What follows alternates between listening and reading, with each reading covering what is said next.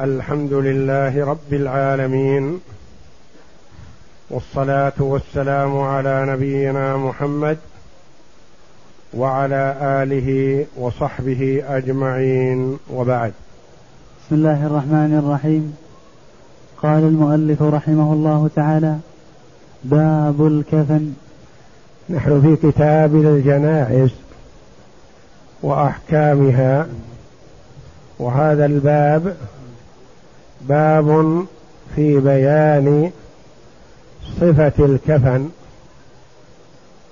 ونوعه وماذا ينبغي أن يكون عليه والكفن المجزئ والكفن الكامل للرجال والنساء والأطفال. يجب يجب كفن الميت في ماله مقدما على الدين والوصية والإرث بقول رسول الله صلى الله عليه وسلم في الذي وقصته ناقته كفنوا نعم. في الذي وقصته ناقته كفنوه في ثوبيه متفق عليه. نعم. ولأن كسوة المفلس الحي تقدم على دينه فكذلك كفنه. يجب كفن الميت في ماله مقدما على الدين والوصية والإرث. الكفن هو مع مؤونة التجهيز أول الحقوق التي يبدأ بها في تركة الميت. فمثلا ميت خلف مئة ريال. وهو مطالب بمئة ريال. وقد أوصى بخمسين ريالا. والورثة ينتظرون نصيبهم مما خلف مورثهم.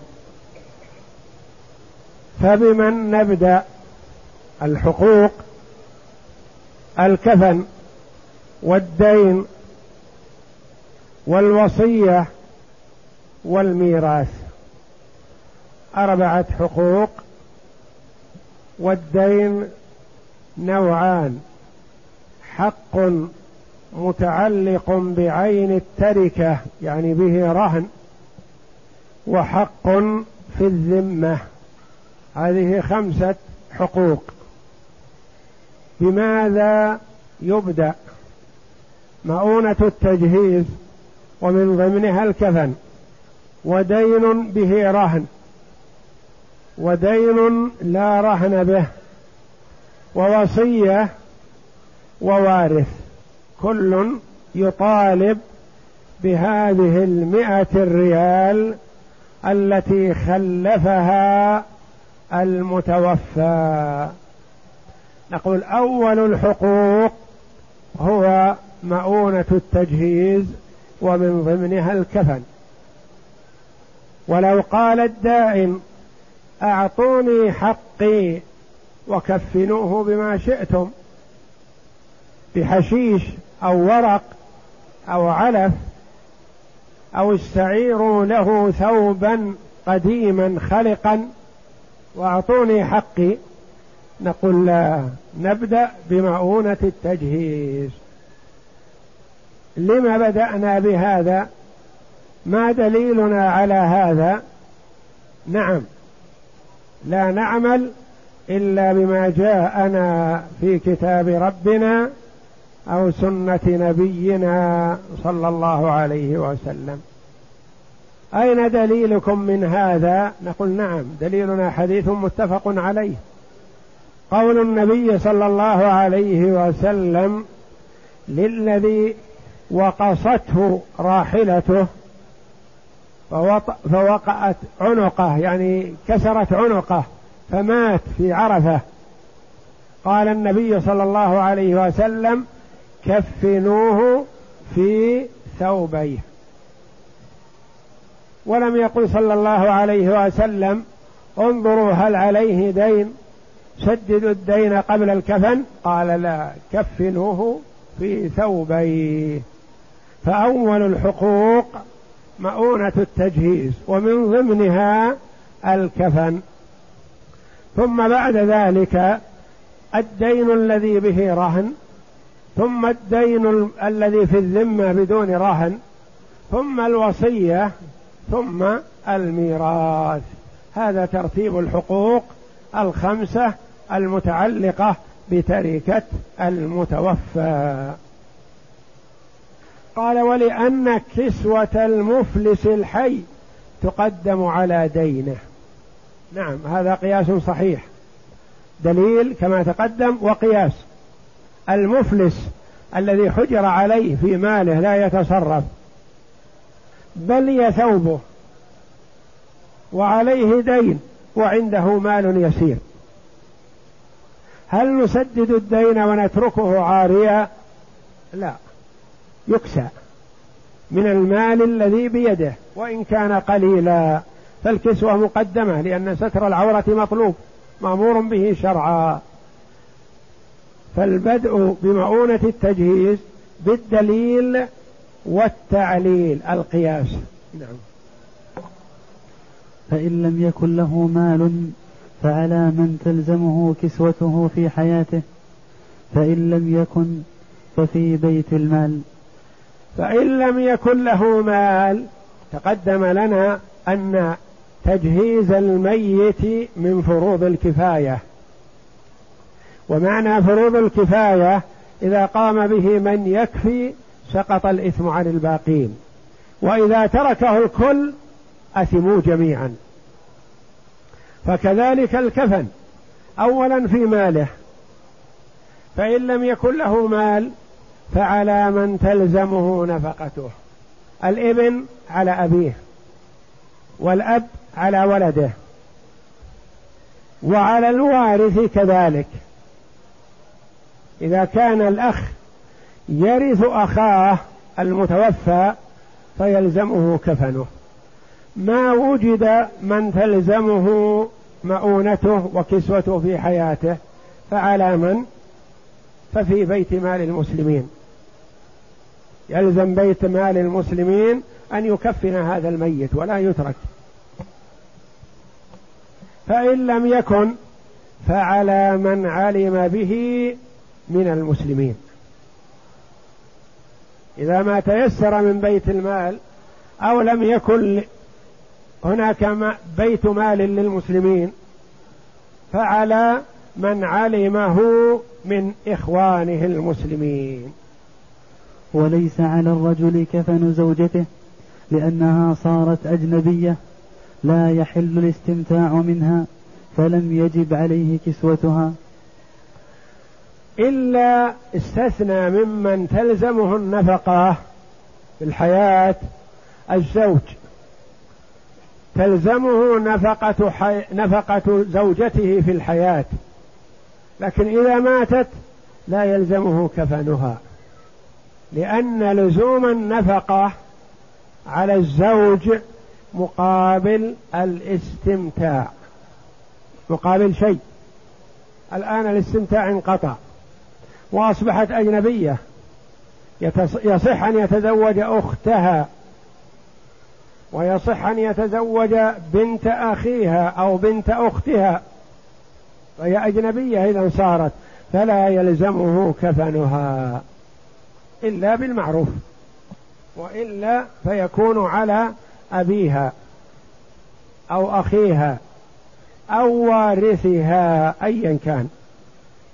فصل وأقل ما يكفي في الكفن ثوب يستر جميعه.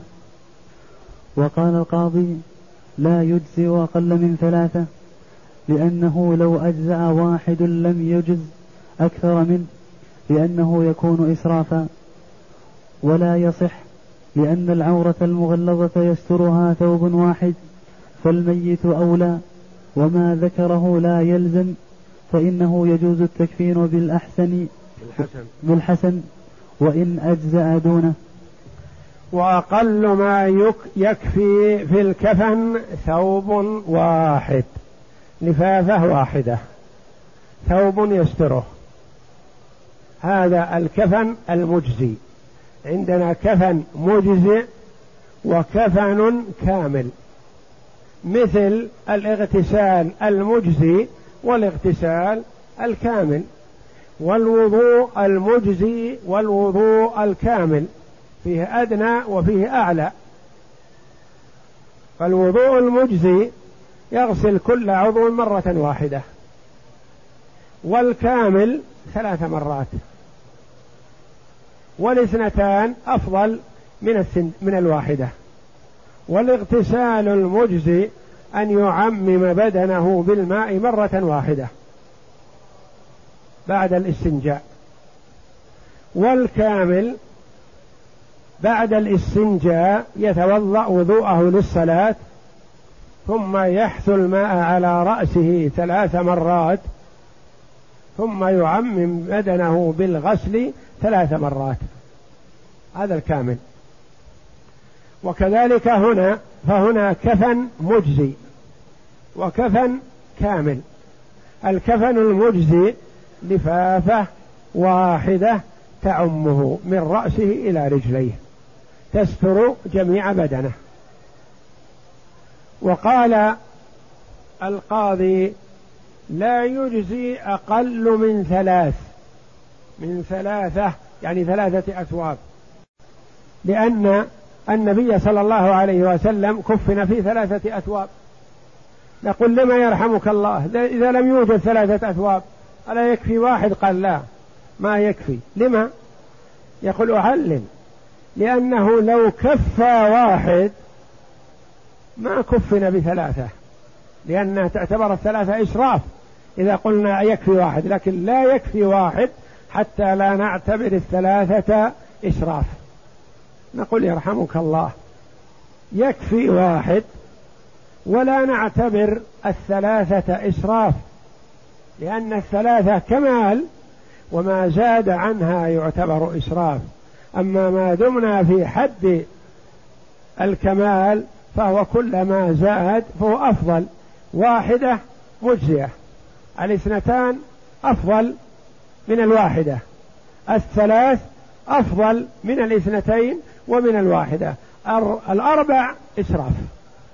لأن النبي صلى الله عليه وسلم كفن بثلاثة أثواب فلا نزيد على كفن النبي صلى الله عليه وسلم. نرد على تعليله رحمه الله القاضي في قوله لا يكفي إلا ثلاثة. نقول لا يعتبر الثلاثة إسراف كما لا يعتبر اختيار الأحسن إسراف. فمثلا الكفن يكفي نوع من أنواع القماش الخام مثلا المتر بريال واحد. وإذا كفناه بنوع أحسن المتر بثلاثة ريالات أو بخمسة ريالات فيكون أفضل. ولا يعتبر هذا إسراف لأن المرأة مأمور بتحسين كفن أخيه كما سيأتي في الحديث. فيختار الأحسن بلا مغالاة. إلا إذا أوصى الميت بأن يكفن بكذا فلا يترك ويؤخذ الأحسن. لأن أبا بكر الصديق رضي الله عنه أوصى أن يكفن بثوبيه اللذين كان يلبسهما. ولا يتخذ له كفن جديد. قال لأن الحي أحوج إلى الجديد من الميت رضي الله عنه. ويستحب تحسين الكفن لأن النبي صلى الله عليه وسلم قال إذا ولي أحدكم أخاه فليحسن كفنه. رواه مسلم. ويستحب تحسين الكفن يعني ما ينظر إلى الأرخص والأردى لأن هذا ثوب. والحي يحرص على أن يظهر بالمظهر اللائق بثوب مناسب لمثله. مثلا فكذلك الميت ينبغي أن يختار له الثوب اللائق به. ولا يقال مات وسيدفن في التراب وخلاص. نأخذ له أرض أنواع القماش؟ لا. نأخذ له المناسب المعتدل الذي ليس برديء ولا مغالاة فيه. لقوله صلى الله عليه وسلم إذا ولي أحدكم أخاه. يعني تولى عليه وتكفينه. فليحسن كفنه. رواه مسلم. نعم. ويكون جديدا أو غسيلا إلا أن يوصي الميت بتكفينه في خلق فتمتثل وصيته لأن أبا بكر رضي الله عنه قال كفنوني في ثوب في ثوبي هذين فإن الحي أحوج إلى الجديد من الميت. ويكون جديدا أو غسيلا. يعني يكون الثوب الذي يكفن فيه يستحب أن يكون جديد. فإذا لم يتيسر أن يكون جديد فليكن نظيف مغسول. لا يكن خلق أو وسخ بدنس ونحو ذلك. كما أن الحي يحرص على أن يلبس الثوب النظيف فكذلك يستحسن أن يختار الثوب النظيف للميت إلا أن يوصي الميت بتكفينه في خلق فتمتثل وصيته. مثلا الميت قبل موت أوصى قال كفنوني في ثوبي هذين هذا ثوب حججت به أو هذا ثوب اعتكفت به أو هذا ثوب أحرمت به بعمرة. فأنا أحب أن أكفن فيه فيتمتثل وصيته. حتى وإن تيسر ثوب جديد فلا تترك وصيته ما دام أنه أوصى أن يكفن في هذا. وقد سئل الإمام أحمد رحمه الله عن الرجل يحج أو يعتمر في الإزار والردى ثم يدخرهما كفنا له فقال لا بأس بذلك. أو استحسن ذلك رحمه الله لأنها ثياب عبادة عبد عبد الله جل وعلا بها فأوصى بأن تكون كفنه في موته فلا بأس. والأفضل تكفينه في ثلاث لفائف بيض لقول عائشة رضي, عائشة رضي الله عنها كفن رسول الله صلى الله عليه وسلم في ثلاثة أثواب بيض. سحولية ليس فيها قميص ولا عمامة متفق عليه. ولأن ولأن حالة الإحرام أكمل أكمل أحوال الحي.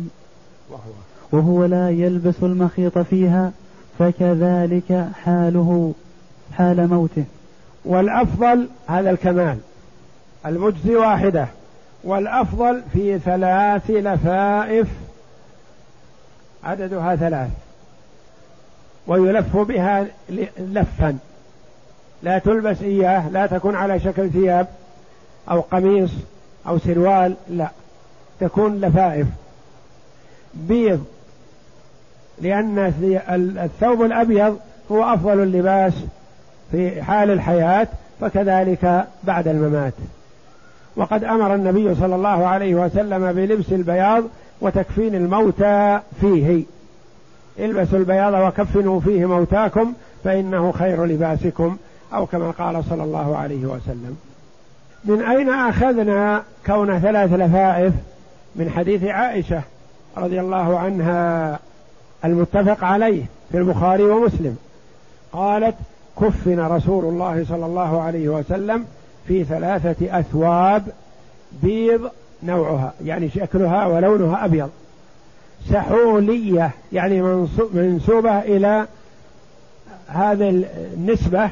قيل إنها بلدة باليمن يعني ثياب من نسك اليمن. ليس فيها قميص ولا عمامة.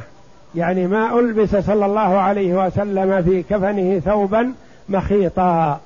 ولم يجعل له عمامة على رأسه خاصة. وإنما كان بثلاث لفائف عليه الصلاة والسلام.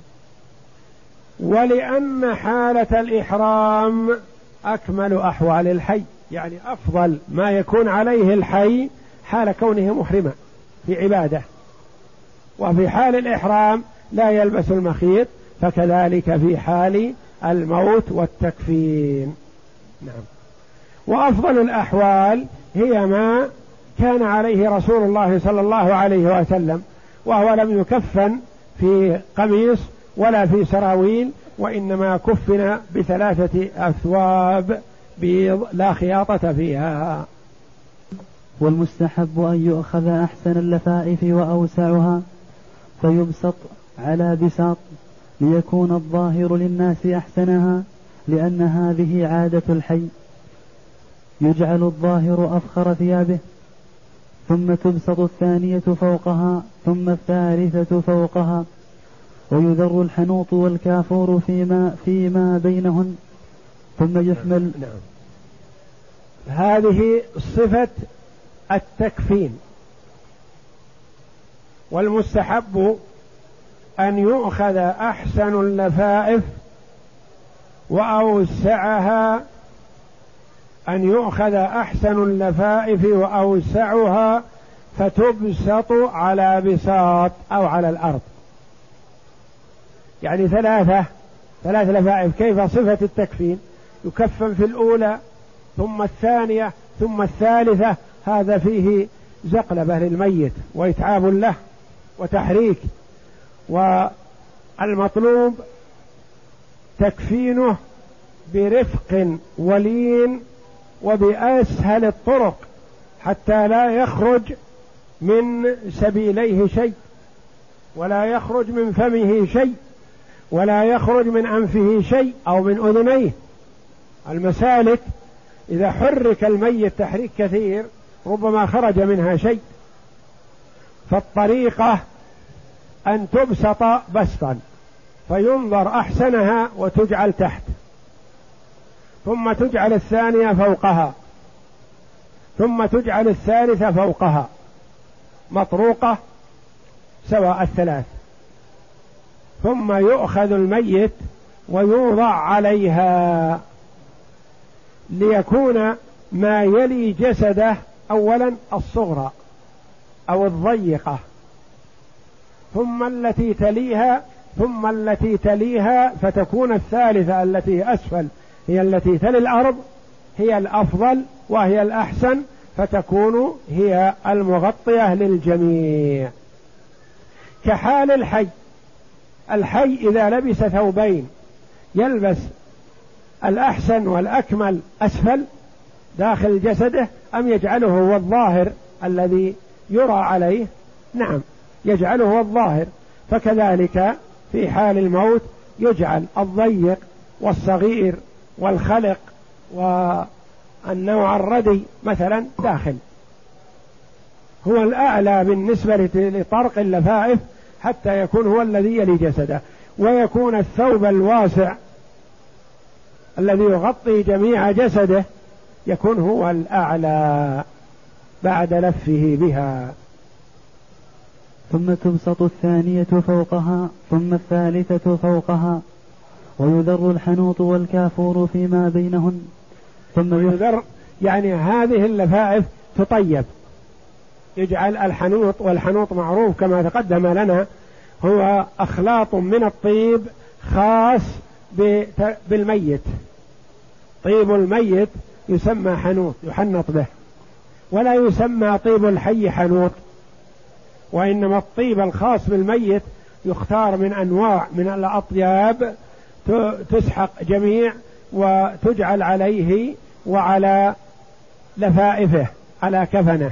ولا يجعل على الثوب الذي البارز الظاهر لا يجعل عليه شيء من الطيب وإنما يكون الطيب مما يلي جسد الميت والأقرب منه. نعم. ثم يحمل الميت فيوضع عليهن مستلقيا ليكون أمكن لإدراجه فيها ويجعل ما عند رأسه أكثر مما أكثر مما عند رجليه. ويجعل بقية الحنوط والكافور في قطن ويجعل منه بين إليتيه برفق ويك ويكثر ذلك ليرد شيئا إن خرج حين تحريكه ويشد فوقه خرقة مشقوقة الطرف كالتبان تأخذ إليتيه ومثانته ويجعل الباقي على منافذ وجهه ومواضع سجوده. نعم. الطريقة في تكفينه إذا طرقت اللفائف يؤخذ الميت برفق ويجعل في وسطها مستلقيا ظهره إلى الأرض لأنه أركد وأريح ويجعل مما يلي عورته تحته مثل التبان قال والتبان هو السروال القصير الذي يستر العورة الفاحشة يستر الفرجين. يجعل خرقة زائدة عن الثلاث مما يلي إليتيه. ويجعل في هذه الخرقة تحتها شيء من الطيب ومعه شيء من القطن يدخل بين اليتيه. ليكون بمثابة الوقاية لو نزل شيء من دبره. حتى لا ينزل إلى الأكفان. فيمنعه هذا القطن مع الحنوط. ثم ترد هذه الخرقة على مثانته يعني على وجهه على عورته على قبله. فتكون هذه الخرقة قال بمثابة التبان يعني على قدر إليتيه وعورته من جهة أمامه فرجه الأمامي. يلم بها من ناحية أنه ستر للعورة أكثر وثانيا من أجل هذا القطن والطيب الذي وضع تحته حتى يمنع نزول الخارج من دبره. ويكون فيه الرائحة الطيبة التي تطرد الهوام عن الإسراع إليه من جهة عورته. وتلم هذه لما وحدها ثم تطرق عليه اللفايف كما سيأتي. ويجعل الزائد من جهة رأسه. إن كان في الكفن زيادة وطول فيجعل من كفن من جهة رأسه حتى يرد على وجهه. يعني يغطي جسمه كامل ويرد الزائد على رأسه ويغطى به الوجه. وكل لفافة على حدة كما سيأتي. نعم. ويجعل الطيب والذريرة في مغابنه ومواضع سجوده تشريفا لهذه الأعضاء التي خصت بالسجود. ويطيب رأسه ولحيته لأن الحي يتطيب هكذا. وإن طيب جميع بدنه كان حسنا. نعم. تكفن هذه يعني تحنط هذه اللفائف ثم يحنط جسم الميت بالحنوط. أين أين يتطيب الحي؟ يتطيب الحي في لحيته. تحن تطيب اللحية والشارب والجبهة واليدين الراحتين. وأطراف الرجلين لأن هذه مواضع السجود. ومواضع السجود في المسلم أفضل من البقية. ثم المواطن اللينة كالإبط ووسط البطن ونحو ذلك من الأشياء التي قد يسرع إليها التلف فيوضع فيها الطيب والحنوط أكثر. ولا يوضع في عينيه لأن الحي لا يتطيب في عينيه وإنما يوضع في على شاربه ليكون في مدخلي منخريه ولحيته ورأسه وهكذا. المواطن التي يتطيب فيها الحي يطيب فيها الميت ويحسن الطيب في مواضع السجود. فإن كان في الطيب زيادة عمم لسائر بدنه. يعمم لسائر بدنه. ولا يترك على أعلى اللفافة العليا ولا النعش شيء من الحنوط. لأن الصديق رضي الله عنه قال لا تجعلوا على أكفاني حنوطا. يعني ما يجعل على اللفافة العليا ما يجعل عليها شيء من الحنوط من الطيب. لأنه يدنسها من ناحية. ولقول أبي بكر الصديق عليها بارز عنها. ثم يثني طرف اللفافة العليا. هذا في بيان كيفية لفه في اللفائف الثلاث التي وضعناها على الأرض أو على السرير أو على النعش. نعم. ثم يثني طرف اللفافة العليا على شقه الأيمن. ثم يرد طرفها الآخر على شقه الأيسر فوق الطرف الآخر ليمسكه إذا أقامه على شقه الأيمن ثم يفعل بالثانية والثالثة كذا ثم يجمع ذلك جمع طرفة الجمع طرفة العمامة طرف العمامة فيرده على وجهه ورجليه إلا أن يخاف انتشارها فيعقدها وإذا وضع في القبر حلها كيفية اللف؟ قال ثم يثنى. طرف طر...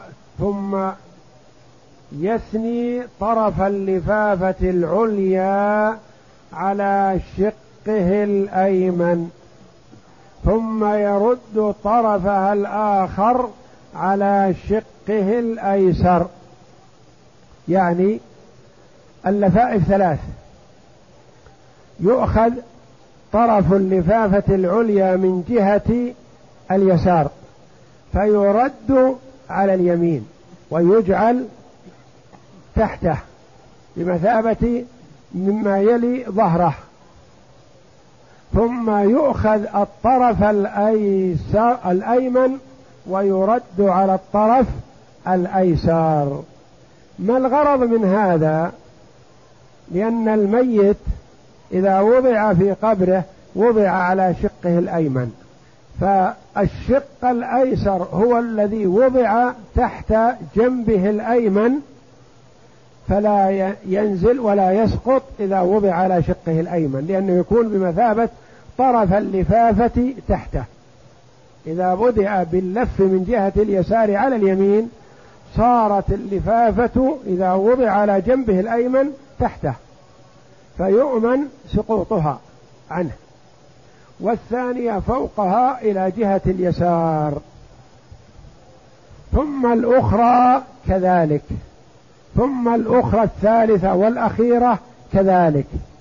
فلف في ثلاث لفائف وأطرافها بارز من الرأس ومن الرجلين.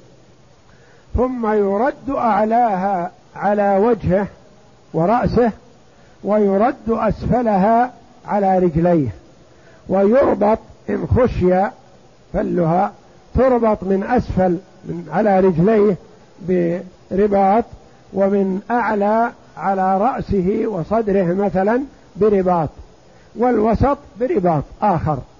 يمسك اللفائف الثلاث حتى لا تسقط ولا تنفل. فإذا وضع في قبره فكت الربائط. الأربطة تفك وتجعل ملتم. ولا يخرق الكفن لأن تخريقه يفسده ولا يجب الطيب لأن النبي صلى الله عليه وسلم لم يأمر به ولأنه لا يجب على الحي فكذلك على الميت. ولا يزاد الكفن على ثلاثة أثواب. لأنه إسراف لم يرد الشرع به. ولا يخرق الكفن لأن تخريقه يفسده.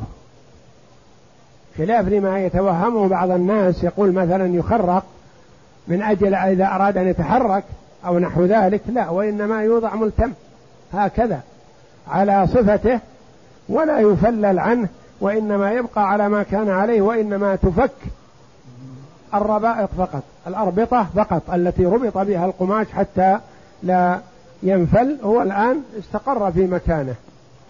وهو بعد هذا في روضة من رياض الجنة نسأل الله الكريم من فضله إذا كان من أهل الخير وإلا والعياذ بالله فلا تنفعه ما ينفعه الكفن مهما كان إن كان والعياذ بالله في حفرة من حفر النار. ولا يجب الطيب. الطيب ليس بواجب. إن تيسر فالحمد لله وإن لم يتيسر فليس بواجب. فصل. وإن كفن. ولا يزاد الكفن على ثلاثة أثواب لأن هذا إسراف هذا بالنسبة للرجل. لا يزاد على ثلاثة وأما بالنسبة للمرأة فيزاد إلى خمسة ولا يتجاوز الخمسة كما سيأتينا. فصل. وإن كفن في قميص ومئزر ولفافة جاز لأن النبي صلى الله عليه وسلم ألبس عبد الله بن أبي أبي قميص قميصه عبد الله بن أبي. عبد الله بن أبي قميصه كفنه كفنه, كفنه فيه. كفنه فيه متفق على معناه نعم. ويجعل وإن كفن في قميص ومئزر ولفافة يعني الصفة السابقة هي الصفة الكاملة. ثلاث لفائف. إذا لم يتخذ هذا مثلا وكفن في إزار من السرة إلى ما بعد الركبة مثلا وكفن في قميص من الكتفين إلى الركبتين مثلا ثم لفافة فوق الجميع فلا بأس بذلك. أو كفن في ثوب ثوبه الذي يلبسه في حال الحياة مثلا كفن فيه فلا بأس. يجوز هذا لكن الأفضل ثلاث اللفائف. ما دليل جواز التكفين في القميص؟ قال لأن النبي صلى الله عليه وسلم أعطى عبد الله ابن عبد الله بن أبي بن سلول قميصه ليكفن فيه أباه. عبد الله بن أبي بن سلول رأس المنافقين. هو كبير المنافقين في عهد النبي صلى الله عليه وسلم. ويعلم ذلك النبي صلى الله عليه وسلم والصحابة.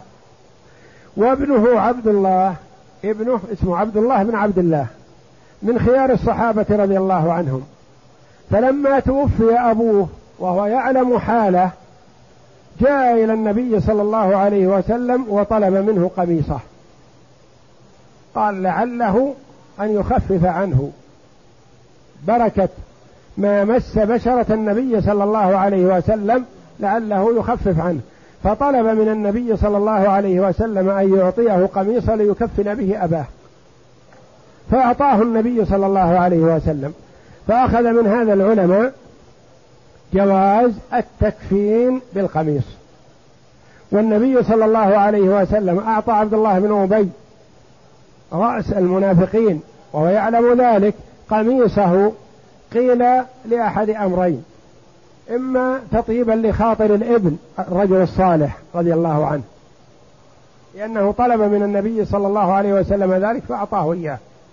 وقيل ردا للجميل الذي فعله عبد الله بن أبي لأن عبد الله بن أبي كفن أحد كفن العباس كسى العباس ثوبا لا كفن كسوة. كسى العباس ثوبا فرد عليه النبي صلى الله عليه وسلم الجميل بأن كفنه في قميصه.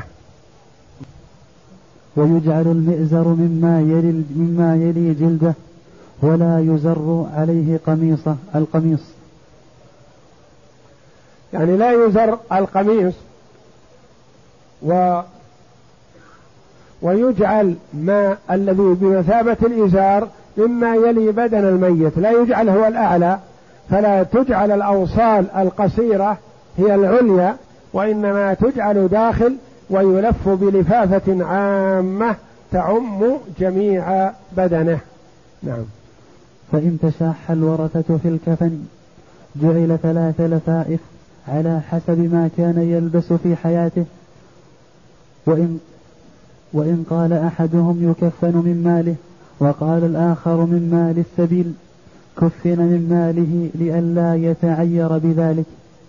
فإن تشاح الورثة بالكفن. الورثة بعضهم يقول نكفنه في ثوب واحد والآخر يقول لا نكفنه في ثلاثة أثواب. فبعض الورثة قال لا ثلاثة الأثواب فيها إسراف وهو مآله إلى التلف فثوب واحد يكفيه. فتشاحوا فتحاكموا إليك. ماذا تقول؟ تقول خذوا بالسنة كفنوه بثلاثة أثواب. قال بعضهم ما ترك إلا مالا يسيرا تستنفده الثلاثة الأثواب ونحن نريد ماله. نقول حقه مقدم في الكفن على ميراثكم.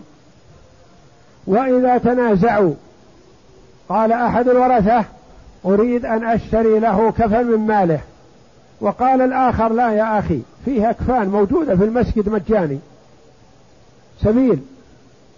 كفنه بها ولا تشتري من ماله. اترك ماله لنا. نتوازعه نتقاسمه. فتشاحوا في هذا. أحد الورثة يقول يكفن من مال السبيل الموجود في المسجد. والآخر يقول لا نشتري له كفن من ماله. حقه في ماله مقدم. نقول وهو كذلك. حقه في ماله مقدم على الورثة فيشترى له من ماله كفن ولا يؤخذ له من الماء الشيء المتبرع به. نعم. ويستحب تجمير الكفن ثلاثا لأن جابرا روى أن النبي صلى الله عليه وسلم قال إذا جمرتم إذا جمرتم الميت فجمروه ثلاثا. ويستحب تجمير الكفن ثلاثا التجمير التبخير يعني يبخر الكفن. تبخير بخور رائحة طيبة. ثلاث مرات يعني يوضع عليه البخور يوضع على البخور يأخذ الرائحة ثم مرة ثانية وثالثة وهكذا لقول جابر رضي الله عنه إذا جمرتم الميت فجمروه ثلاثا. يعني في كفنة. نعم. فصل. وتكف. يكفي هذا. بارك والدرس القادم إن شاء الله في تكفين المرأة. والله أعلم. وصلى الله وسلم وبارك على عبده ورسول نبينا محمد وعلى آله وصحبه أجمعين.